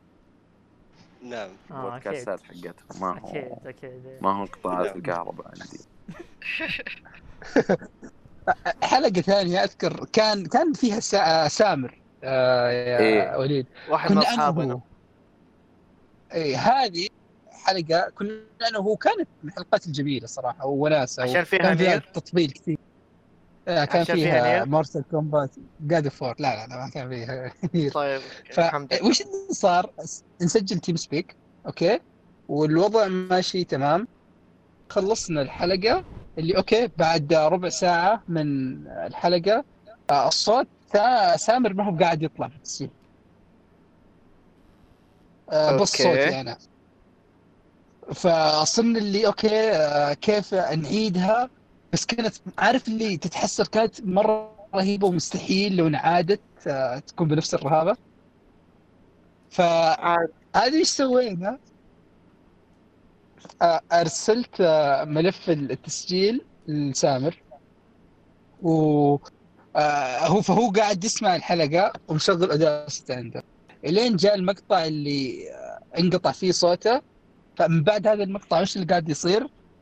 سامر يسمع التسجيل بالجوال أذنه ويسجل في اللابتوب كأنه قاعد يرد علي. ماي جاد ايش الحركه الرهيبه يا الله يا مالك. تخيل ظاهر حوالي 40 دقيقه هو مسوي كذا، ثم ارسل لنا الملف ثم انتجناه مع الحلقه ونزلت هذيك الحلقه وما تكلمنا بوش اللي صار ابدا في هذيك الحلقه. فكانت يعني انا اقول لك في تجارب كذا يوم تقعد تتذكرها كده، ولو انها كانت متعبة وغليظة في وقتها لكن تنبسط يعني يوم تتذكر الذكريات. برجع موضوع المقلي. انا احب اي شيء مقلي واحب اي شيء دجاج. اوكي نرجع نفس الموضوع. واحب اي شيء دجاج مقلي، فاحب البروست مرة ودائما يكون وجبة غداء يعني وجبة عشاء ختامية اليوم رائع وجميل. يجي يوم من الأيام يتفضل علي، شفت زعلان مرة أنا يوم من الأيام تعرف أحب أستكن على البروست، فلما يكون في تسجيل ويكون قدامك بروست وما تاكل ترى يعني كأنك يا يامي قاعد تشوف شاورما قدامك وما تبى تاكل. كأنك يا عبد الله قدامك دفتر فاضي تبي تتفلسف فيه بس ما تقدر. عرفت؟ فكم من بعدها بعد ما خلصنا الحلقة هو فك الميوت ورجعوا كان بيعطيني بس خلاص كويس انه هون يا شكرا انك فاهم. شو اسمه ذا. فمن بعد وبعد ما خلصنا الحلقة قلت خليني اكل صراحة، يعني انا زعلان الى ذاك اليوم ما قد اخذت التجربة اللي انا اباها. فمن بعدها قطعت وعد على نفسي انه وقت الاكل وطز فيكم كلكم وطز في التسجيل، انا ابى اكل يعني ابى اكل. وهذه صارت اكشلي في واحدة من اخر حلقات اللي انا سجلتها اللي كتبت في الشات جماعة ابى اروح اكل، وفجأة قمت ورحت اكلت ورجعت فرجت حتى بحلقة وطلع الصوت حقه يعني صوت كرتون، وطلع الحلقة الصوت حق الكرتون في الحلقة والشباب قاعدين يقولوا لي وليد وش كذا، تحشرت كذا وخلاص. فا يعني قصص وليد واو الشاطحة. فا يعني في تجارب كثيرة لو قاعدين نحكي عنها ما راح يعني تذكر يا عبد الله بداية البودكاست الاسم، ترى غيرنا اسم البودكاست، غيرنا الشعار مرتين بيوند جيمينج من بيوند الشعار الشعار اللي تشوفونه اتوقع ثالث او رابع ايه بعدين حيتغير الاسم لاي جي انز بيوند. ما عندنا اي ارتباط باي جي ولا فتذكر الشعار الثاني يا عبد الله اللي كنا روبوت ايه كان عندي قصه. تذكر القصه اعطيها مشكلة والله اني ناسي، بس اذكر اني عبد الله كان واقع في غرام الشعر، معطيه اسم معطيه قصة. اي والله هذاك الشعار اخر علمي بالفوتوشوب كان فيه، كان مرة يعني تهلك من طاقتي ومن روحي ومن مدري، بس والله كان جميل هو كشعار جميل. يمكن ما هو بملائم للبودكاست او للمحتوى اللي احنا نقدمه، لكن الشعار كان جميل ومميز كذا. ايه لانه كان يعني حتى الالوان، حتى اني استخدمت لوجو بيكسليتد على شكل بيكسلات عشان اخلي يعني انه يعطي على الاقل، بما ان الشعار نفسه مو بجالس يعطي فكرة واضحة عن البودكاست، على الاقل الخط حق الشعر يعطي يعني اوكي هذا بودكاست العاب وترفيهي اكثر. كاتب له قصه ومتعب نفسي وفي عالم تقني متقدم، فالاخير يا ما عجبه. لا بالعكس كان حتى استخدمناه فتره طويله حرام عليك والله كان كويس. والله حتى اذا جينا حتى وقتها كنا حلقات على اليوتيوب كنت اتعب اني اوازن الخط الانجليزي بالخط العربي لان كان خطين مختلفه مره، وكيف اني اضبط. قاعد تتكلم عن صوره الانمي ذيك اللي واحده ولا واحد اوكي هذاك شعر تحفه تحفه تحفه صدق، هو في عيونك تحفه طبعا انا مسويه. هو تعليقي عليه انه كان يا اخي تعرف لما تمشي في السوق تلقى مكتوب مطعم فيه اسمه بابا سنفور والاسم والخط رقعه، تعرف الشيء المراكب في بعض، كان تقريبا شيء زي كذا. انا ما ارضى لا والله شوف الشعار كان كويس، يعني يمكن النقد كان يجي على الخط يعني الاشياء اللي قاعد نقعد نكتبها تحت. يعني هالشعار زي هذا يبغى لك ارت معين انت تفكره في الخط. فاحنا احيانا كان الخط يجي بيكسليتد، يعني الفكره كان ان اوكي الارت ممكن او الشعار يعكس الانمي او كذا، والخط يعكس الالعاب، فهمت علي؟ فهي كانت محاولة، ترى انها ما ضبطت مرة، بس يعطيك العافية يعني كان شيء في البداية. فهي هذه يعني كان اغلب بنختم الحلقة بالبيج ريفيل. يامن انا صديقك يمكن من بختم الحلقة ب بيج ريفيل. انا عارفك لي اكثر من 5 سنوات. انا recently قبل أسبوعين عرفت إيش هو اسمك الحقيقي. هذه من أول السوالف مع أيام. حرام عليك كيف توك تدري؟ أنا ما أدري، هو يعني ما يفتح الموضوع معايا. هذه قصة أكشن، هذه قصة أكشن. هذيك يا أخي هذه القصة ترى ظهر يوم قاعدين كذا في هذا البودكاست يمكن حوالي الساعة ولا كذا قاعدين نسولف هذه السالفة وسوالف ثانية. لا وجالس جالس يشرح لي يامن وانا مو بجالس. كيف عندك اسمين؟ كيف ما فهمت. طيب نعطي القصة. اول شيء انا اسمي الحقيقي خلينا نقول هو مضر عمر بشير بابريك. فالقصة حقت يامن من وين جات؟ يوم كنت في الثانوية، كنت في مدرسة في الرياض من غير ذكر اسماء. هذه القصة صارت لي بالضبط تقريبا في أولى ثانوي. هو لحظة، هو للأسف يعني هو مفروض إن نتفاجأ، بس هو الحيوان حرق علينا من أول. بس لو أنت ما قلت لي ترى ما جيت أنا أفتكر وقتها أصلا عصبت عليك لك أنت ما تقول لي اسمك الحقيقي. لا بالعكس يعني أنا تقريباً كل الشباب عارفين، يعني تكلمت فيها أكثر من مرة السالفة، بس حرام عليك أنت ما صادف وجودي. فعفواً هي مو بالثانوي، في المتوسطة. فسلفة تقريباً في أول المتوسط كان عندنا أستاذ حق أظهر كان لغة عربية أو رياضيات ما أذكر بالضبط، كان أستاذ لبناني.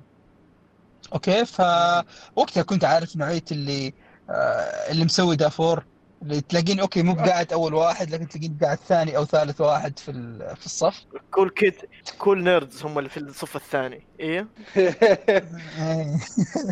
فهذه كنت قاعد هناك وجاء كده من بداية السنة اللي اوكي تعرف على الطلاب وما الى ذلك. بعدها بفترة اللي يمكن الاسبوع الثاني والثالث رجال كده اللي عارف اللي يسأل ويوم ارفع يدي اجاوب اوكي جاوب يا يامن. فأعرف اللي كذا أعطيها لحظة صمت اللي أنا ناظر حولي ما في حد غير رافع يده، أصلا ما في أحد في الفصل اسمه يامن. إيه ما في أحد في الفصل اسمه يامن. فيقول لي أنت خلاص يا مضر اللي يجي يصلحها. فصارت أكثر من مرة. فأعرف اللي مرة كذا اللي شوي قفلت معي يوم غلطت قلت له طيب يا النظر شوف أنا أعطي سوالف للبيع بس على الأقل ما في أحد يعززها لدي الدرجة. عبد الله الباحوث قبل شوي قال إنه فيها أكشن، أنا ماني شايف أكشن. فين الأكشن؟ يا أخي وقتها كان إنترستينج مرة، كان بقري فين القصة. طيب فكذا اللي طيب يا أستاذ يا أخي وش السالفة؟ ليش دائما تغلط في اسمي وتقول لي يا من ما إنه هم قريبين لبعض حتى يعني. فكان يقول لي انه الاسماء ما هي قريبه لبعض، يعني مضر ويامن ما في شيء. فقاعد يقول لي انه لا بس زمان كان عندي ولدي وما ولدي وتوفى وكان مره يشبه لك وكان اسمه يامن، فيوم اشوفك تذكرني فيه وكذا. فعارف اللي اوكي دقيقه اسمح لي مقاطعه، هو مدرس لبناني. نفس على كامرك المرة.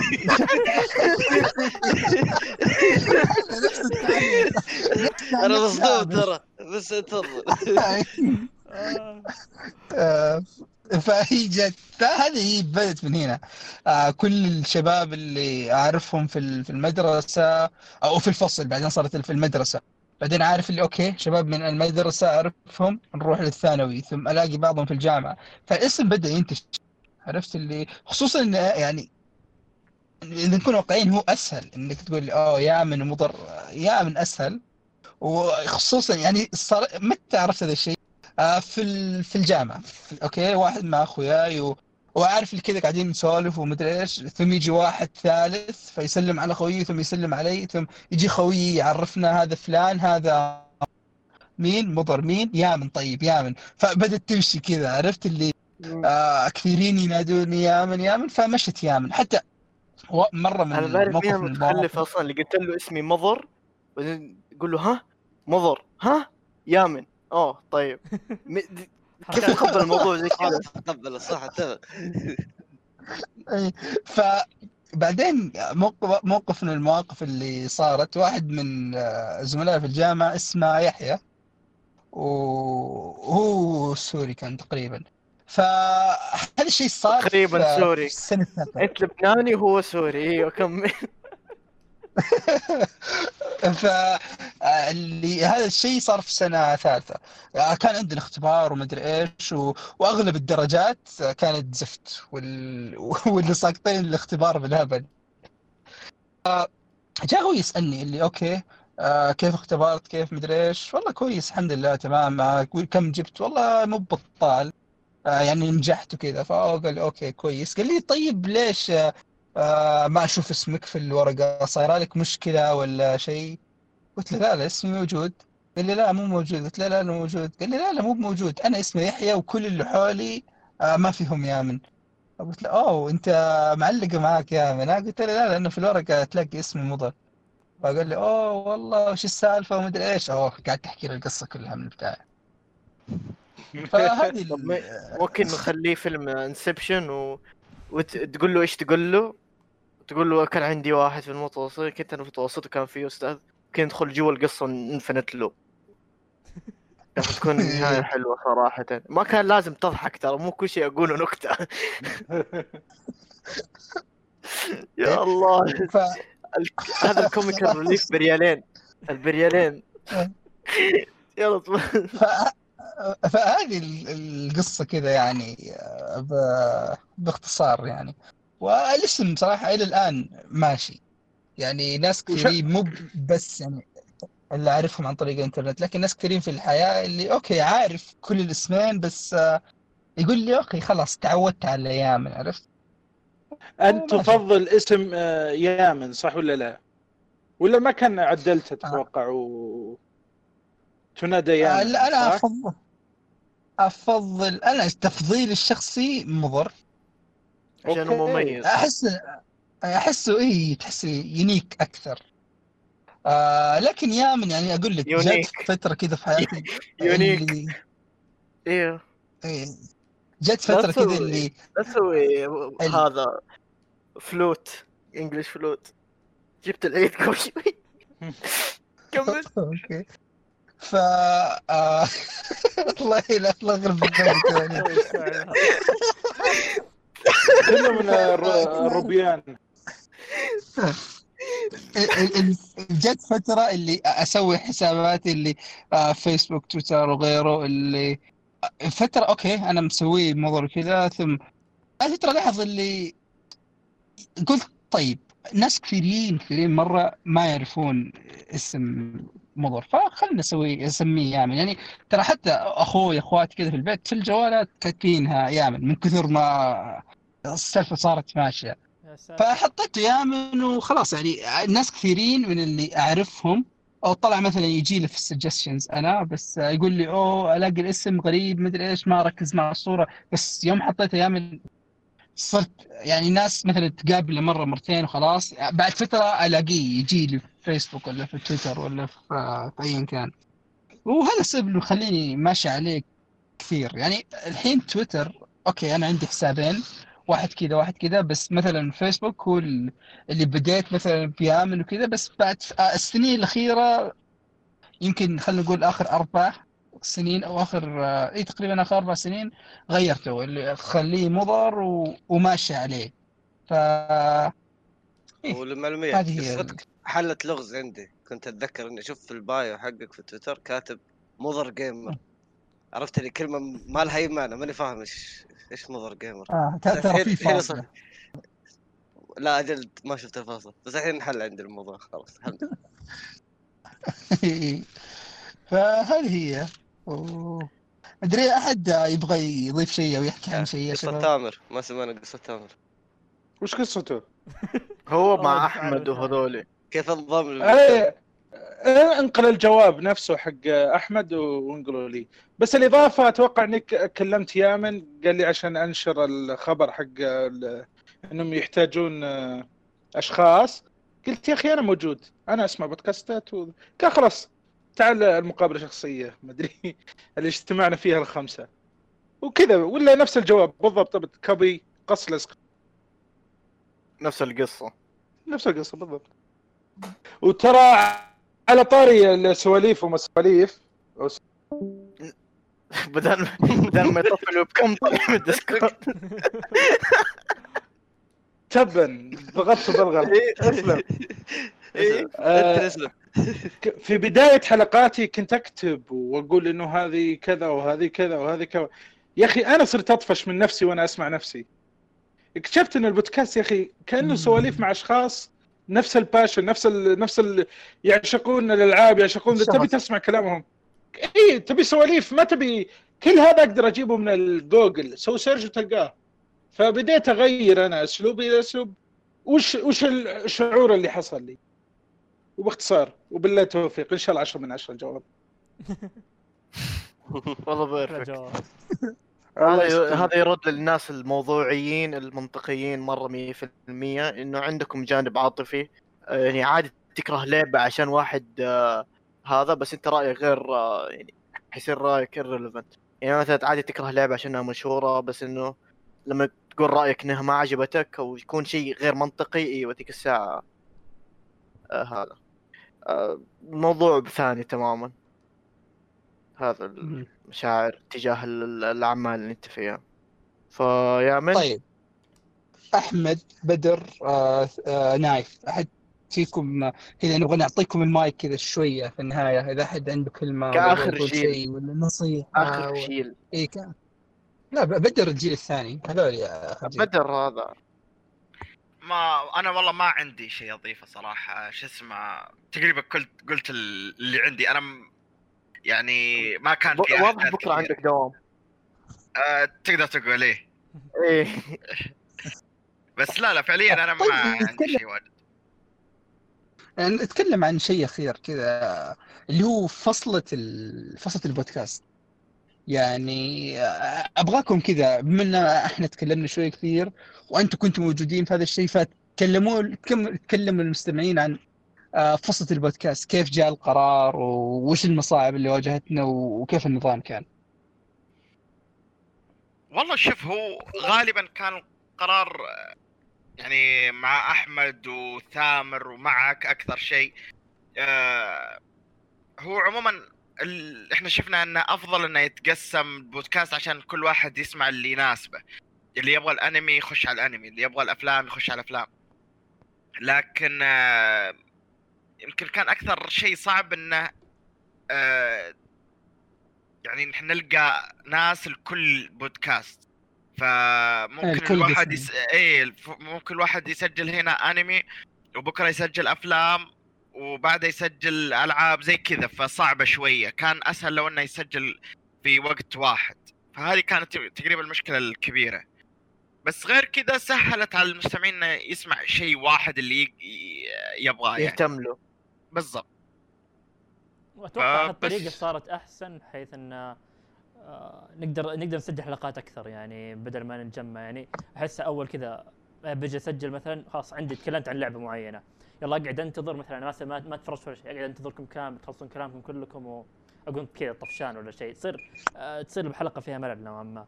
فأتوقع هذا الشيء التقسيم بدأت تناسبنا أكثر وتناسب المستمعين بعد، يعني إن شاء الله على حسب ما بعد. يعني خصوصا كذا أحيانا تيجي بعض الأوقات، مثلا أنا ما في يعني زي مثلا أنا آخر شهرين ما كنت مثلا في المود اني العب شيء، لكن كنت اتابع كثير. فاحس انه اني مثلا اجي اقعد مثلا ساعه ونص او كذا لين الشباب يخلصون، انا اقدر اتكلم. وبعدين تيجي مثلا سالفه زي عبد الله ما يكون مره مهتم في الانمي، فاذا جاء نتكلم عن الانمي كذا تحس عبد الله شوي وبيموت.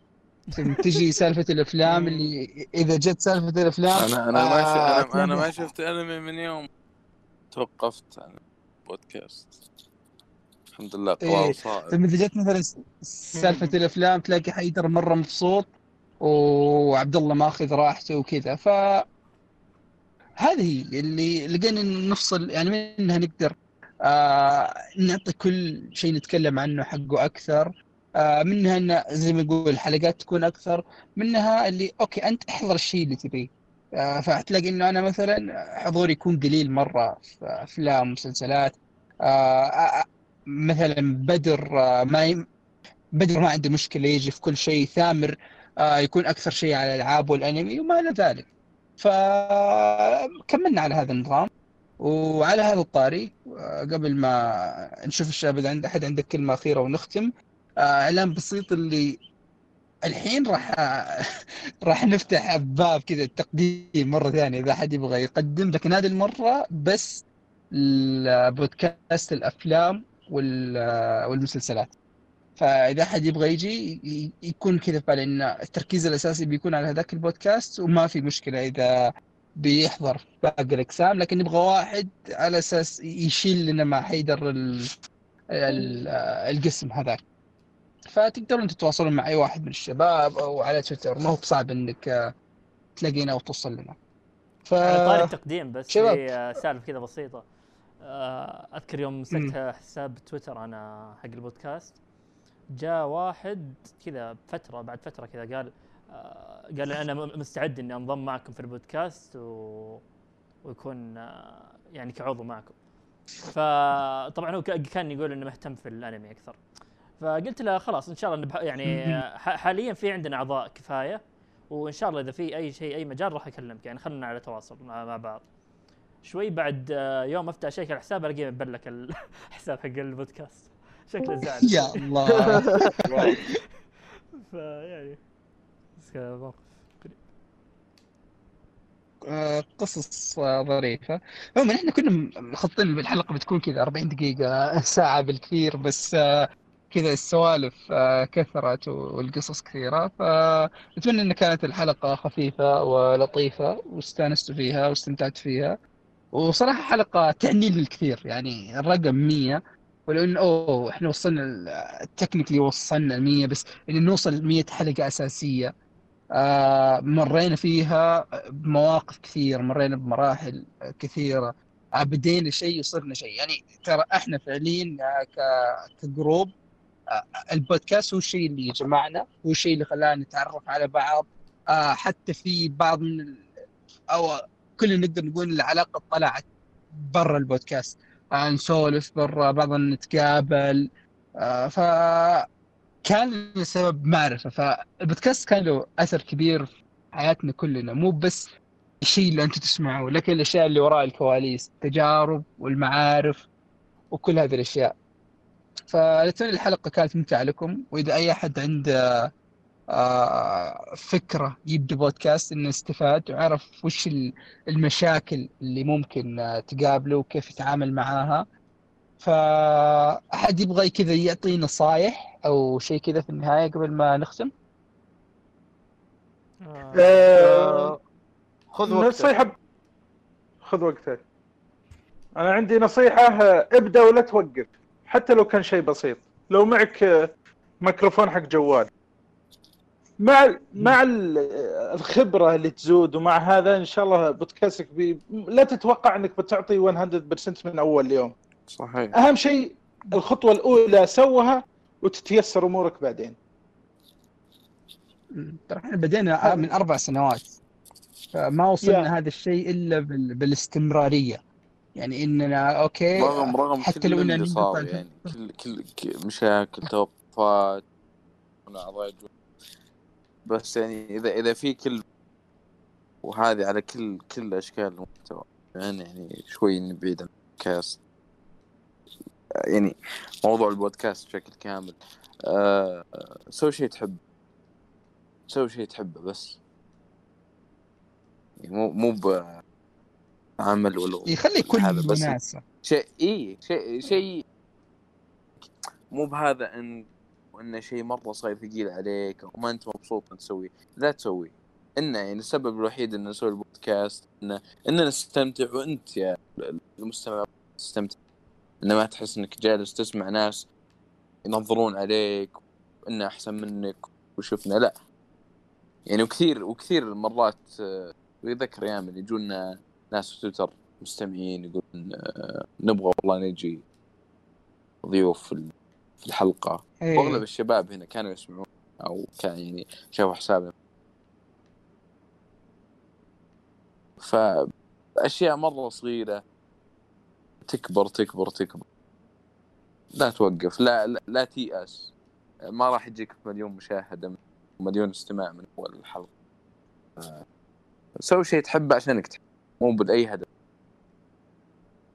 وحاول تتطور، يلا. مو عشان انت تحب وتقعد، هذا لازم تتطور وتغير وتجرب وبس يعني. ونعطيكم فرصة يعني. إذا حد يبغى ينضم كعضو فزي ما قلنا في بودكاست الأفلام يتواصل معنا، أو إذا تبغى تطلع ضيف، تبغى كذا تجرب تجي مرة تسولف معنا، تعبر عن رأيك، تشوف كيف تجربة إنك تكون في بودكاست، فحياك تواصل معي واحد مننا، وإن شاء الله يعني زي ما صار وقبل كذا كثيرين انضموا وطلعوا أو جو كضيوف أكثر من مرة، فحياكم. نايف، أحمد، بدر، ثامر، حد فيكم بيضيف بيقول شيء؟ لا ما عندي أي شيء بقى. لا أبدا، بس إنه كانت تجربة. أنا بقول يعني البودكاست بشكل عام يعني معلش البودكاست بشكل عام كانت تجربة ممتعة يعني، سواء من ناحية سوالف أو كذا.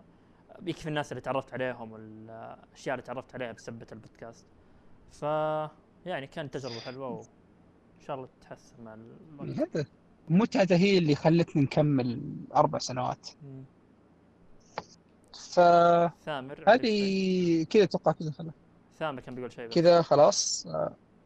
اوكي تفضل ثامر. انا كنت بجلد بس كلامك، كنت بجلد بقول اني ندمت على الدخول، بس كلامك رهيب يا اخي، ما ودي اخربه نكته. لا صراحه من افضل القرارات اني جزمت. كنت اول شيء انهم حتى الآن ترى كل ما سجلت أخاف شوي وهيب شوي، بس من أفضل القرارات أني تعرفت على هالشباب الحلوين، أستانس إلى جلت وسجلت معهم. تجربة جميلة جدا جدا جدا، ويعطيكم العافية. الله يعافيك يا أخي. ذكرتوني بخالاتي في آخر في اليوم العيد كذا، مع السلامة مع السلامة مع السلامة، تفتح سوالف عند الباب. دقيقة، أنتم مجتمعين بالعيد؟ لا اي شيء تبليغ على طول، كل اهلي في مكه وكل واحد في حاله. اي اشوف اوكي. طيب الحين راح نسكر الباب خلاص. هذه كانت الحلقه 100 كذا، زي ما احنا نشعر بالفخر انه وصلنا لهذا الرقم، نشعر بالفخر يوم يعني نشوف الارقام ونشوف يعني نحس ان المستمعين موجودين. فشكرا لكم، وإن شاء الله راح نكمل. ادعمونا إذا يعني عاجبكم الشغل اللي احنا قاعدين نقدمه. دعمكم يكون بأنكم يعني تشاركونا آراءكم، تعطونا شير، ريتويت، إذا حد عنده آراء أو اقتراحات يقدمها لنا. وبس هذه كانت الحلقة 100 من بودكاست بيوند. نشوفكم إن شاء الله الحلقة الجاية. مع السلامة. مع السلامة. مع السلامة. What's that feeling that I get? My heart is drowning in regret. Hands are shaking, eyes are full of shame. Lost myself, but I don't care. I'm going, but I don't know where. My feet are taking me away from you.